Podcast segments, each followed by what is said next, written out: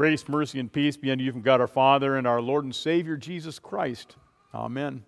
Our text today is from the Gospel, Luke, and I read Whoever does not bear his own cross and come after me cannot be my disciple. And any of you who does not renounce all that he has cannot be my disciple. Dear friends of Christ, last week we had our Sunday school rally day, and of course, that's the time when we rally around God's Word. And today, this morning, as we hear God's Word, and we, as we do that, rally around God's Word, it makes us very uncomfortable. Sometimes God's Word does that. It just makes us uncomfortable, and our text is one of those times. Jesus says, If anyone comes to me and does not hate, right? That's a strong word, right? It's a word we teach our children not to say.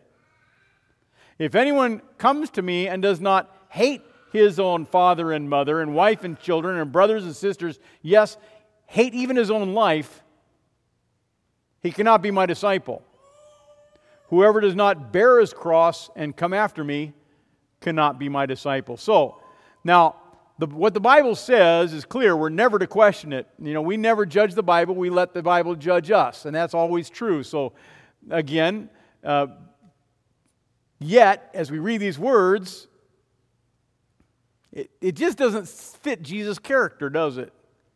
I mean, what we know of Jesus as loving and tender. I mean, Jesus is all about family, he's all about love, right? I mean, but when we hear the word hate, we kind of scratch our heads a little bit. What's all that about? Hate our, hate our spouse, hate our children. You know, God says we can't even hate our enemies.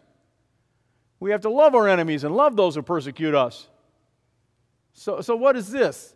If anyone comes to me and does not hate his own father and mother and wife, talk. That doesn't sound like Christ. That sounds like the Antichrist. Jesus spoke these words yet, though, right? So what's up? Well, Jesus isn't being all warm and fuzzy here and loving. Uh, in fact, the Old Testament lesson, the gospel lesson, it's all law. It's all law. Find some good news there. Now, open it up, look for some good news. It's all about being obedient. It's all about following the commandments. It's all about living the way God has called you to live. It's all about being what God expects you to be. You are a child of God, live that way. And of course, as, as, as Jesus talks here, he speaks in language that is kind of offensive, using that word hate. He doesn't use persuasive language, flowery language, and say, Why don't you follow me? Because if you follow me, you'll have eternal life. So I invite all of you to come to eternal life. Now, Jesus says that in other places. But instead, he does the opposite. He instead he tells us how difficult it is if you choose to follow me. And before you do it, you better figure out who you're following. You better count the cost. Before you profess faith in my name, you'd better realize what it means to your life. Because Christianity comes at a great cost. So, what's the cost of following Jesus? What does following Jesus cost you? Is there a cost? Think about this that, that, that, this morning. I thought all we had to do is believe in him and be saved. I thought it was just that simple. Oh no, Pastor, all I have to do is just believe and be saved. Pretty simple stuff. So, what, what is this language? Whoever does not bear his own cross and come after me cannot be my, cannot be my disciple. And any of you who does not renounce all that he has cannot be my disciple. Those are strong words, convicting words. So before you stand up, stand up for Jesus, you better sit down and think a little bit you better sit down and, and consider what, what's going on. Consider the consequences. Consider the cost. And that's our theme. Consider the cost. And what is the cost of following Jesus? Well, Jesus again said, If anyone comes to me and does not hate his own father and mother and wife and children, he cannot be my disciple. So, what do you think of that word hate? I mean, there it is again. How can the same God who tells us to honor our father and mother and to love them now speak of hatred for them? How can the same God who tells us to love our enemies and yet now he tells us to hate our spouses and our children and our brothers and sisters? After all, what's more important than family? What's more important than marriage? Well, Jesus is. Jesus is more important than family. Jesus is more important than all that stuff. Jesus is more important than all your activities, all your priorities, all the other things in your life. Jesus is the most important thing in all of creation. And really, that's the point, isn't it? Jesus uses very powerful language and hyperbole, right? Exaggeration, going over the top to make a point. And, but let there, be no, let there be no mistake. When it comes to our own actions, when it comes to the choices we make, when it comes to how we live our life, obeying the commandments, everyone else Every other relationship, every other thing takes a back seat to Jesus. You remember the first commandment You shall have no other gods. God first. Well, this morning, Jesus challenges us, that first commandment, and all the other commandments for that matter, to check our priorities. As a matter of fact, if you listen to God speaking to Moses in the Old Testament there in, in, in Deuteronomy, see, I've set before you today life and good, death and evil. If you obey, that's that following Jesus, taking up your cross and following Jesus. If you obey the commandments of the Lord your God that I command you today, by loving the Lord your God, by walking in his ways, by keeping his commandments and his statutes and his rules, I'll be with you. Have you considered the cost? And of course, Jesus gives us a challenge. And of course, we, we're here supposed to check our priorities. What are your priorities with Jesus? Now, I know you're here today, but a good way to check your priorities is how does God's Word fit into your life? How does God's Word fit into your life in the morning, in the afternoon, in the evening, throughout the week? Think about your priorities.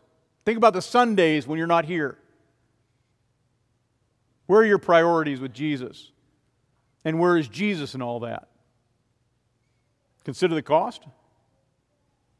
Do you go to church and come to church so that you can be fed the body and blood, or do you stay away from the church because it's easier to listen on the internet or to watch stuff on TV? Do you consider the cost of coming to be with the people of God and eating and drinking his body and blood for the forgiveness of your sins? Or do you not prioritize the reception of all that? And is that a wise priority choice to make to stay away? What is it that keeps you from the Lord's house? Is it sports or recreation? Or is it children's activities? Those can certainly do it. Is it the lake, a boat, a golf club, a fishing pole? Uh, and what, what about Bible class? Why are so many people so bold to, to skip Bible class? Where's the priority? I mean, are there better things out there to do? Or does God's word just bore you that much? What does Jesus have to say about our priorities? About following his commandments. Now, right now, we could use some good news from Jesus. But he just turns up the heat. Whoever does not bear his own cross and come after me cannot be my disciple. Now, there's a debate about what Jesus meant when he said, take up the cross, and, and what does that cross mean? And uh, well, I can tell you what it's not. It's not kind of those pesky little annoying things that happen day to day, like having to st- stand in a long line at the grocery store.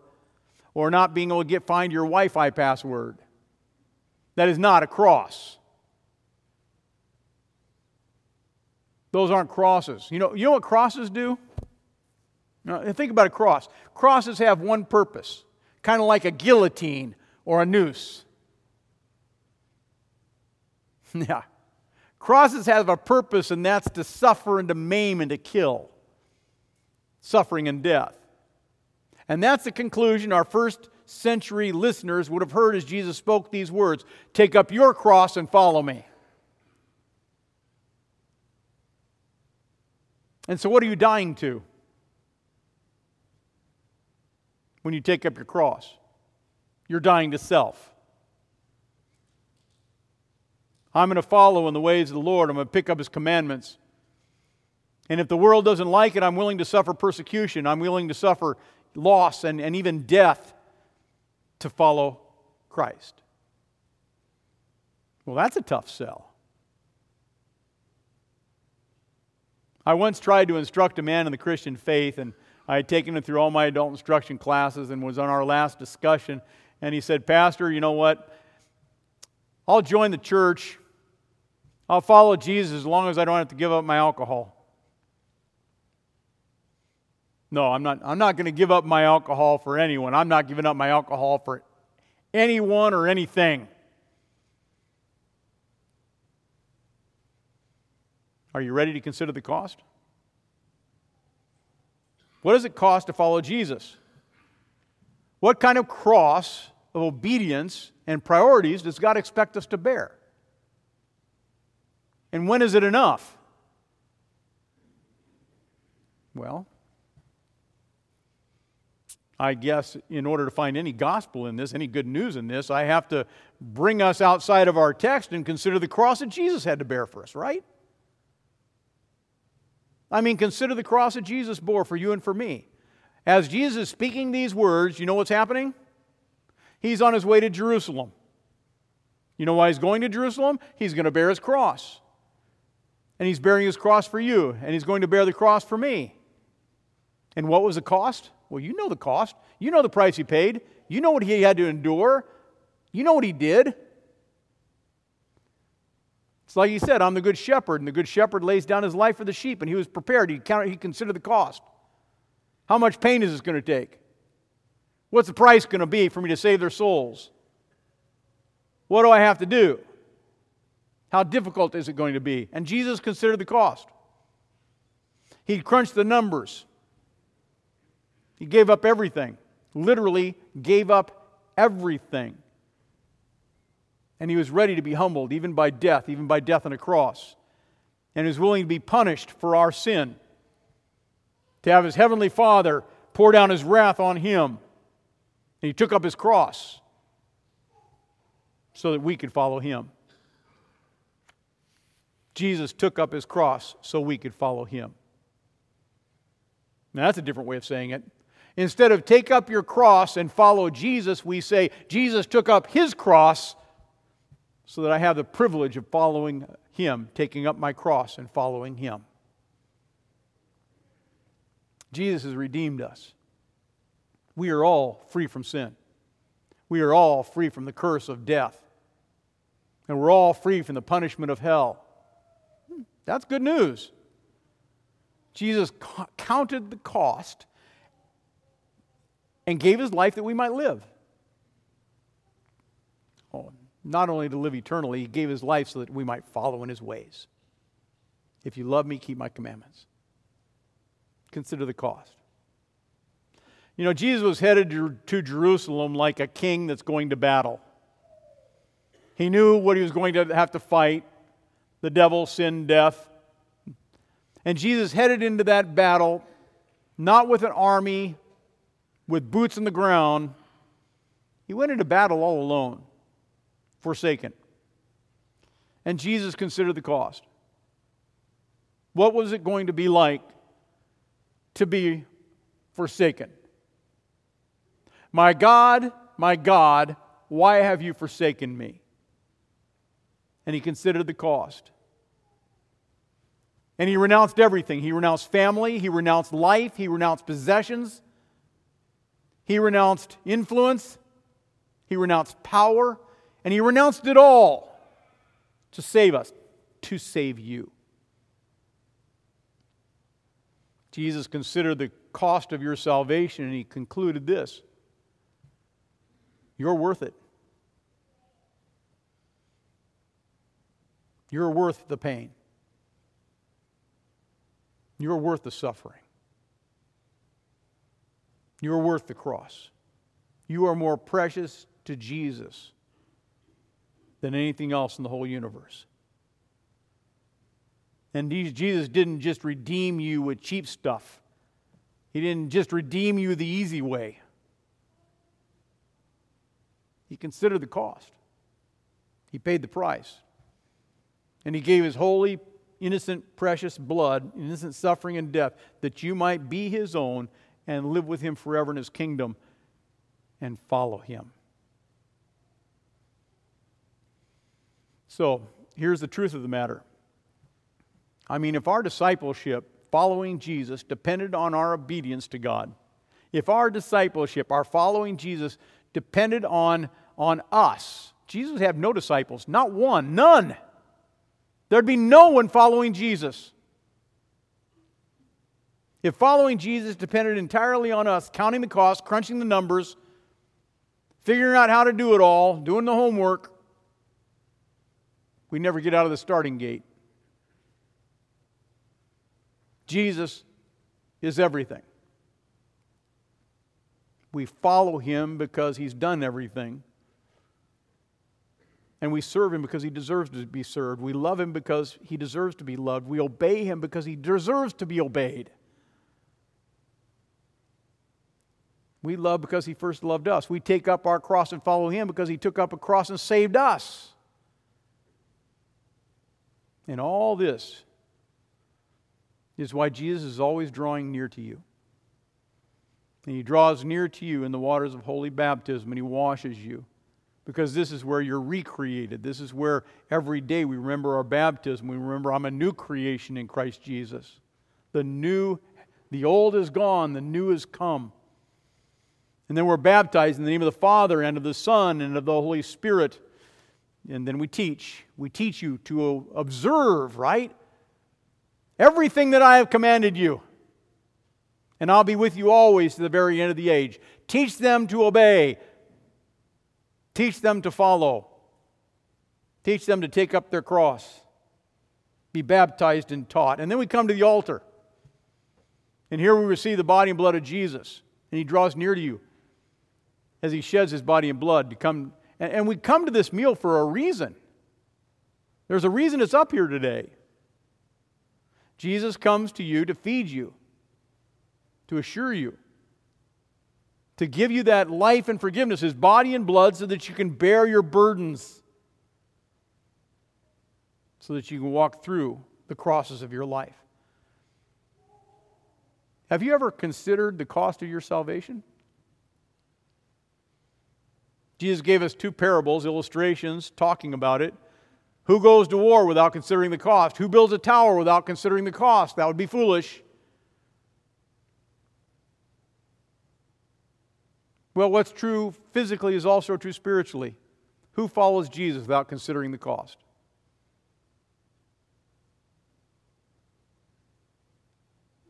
No, Jesus. Jesus doesn't want you to hate your family.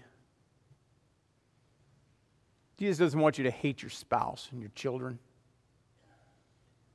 No, but He does want you to let go of your life. He does want you to trust in Him, to relinquish control to Jesus. Let Him be your Savior. Let Him be your God. Follow in His ways. Believe that He's working all things together for your good. He uses pain and blessing, suffering and pain, sickness and death to sanctify us, to teach us, to keep us humble. He uses persecution to prepare our souls for an eternal journey of joy in His presence. So consider the cost. Amen. And now may the peace of God that passes all understanding keep your hearts and your minds in Christ Jesus unto life everlasting, that you may depart in His peace. Amen.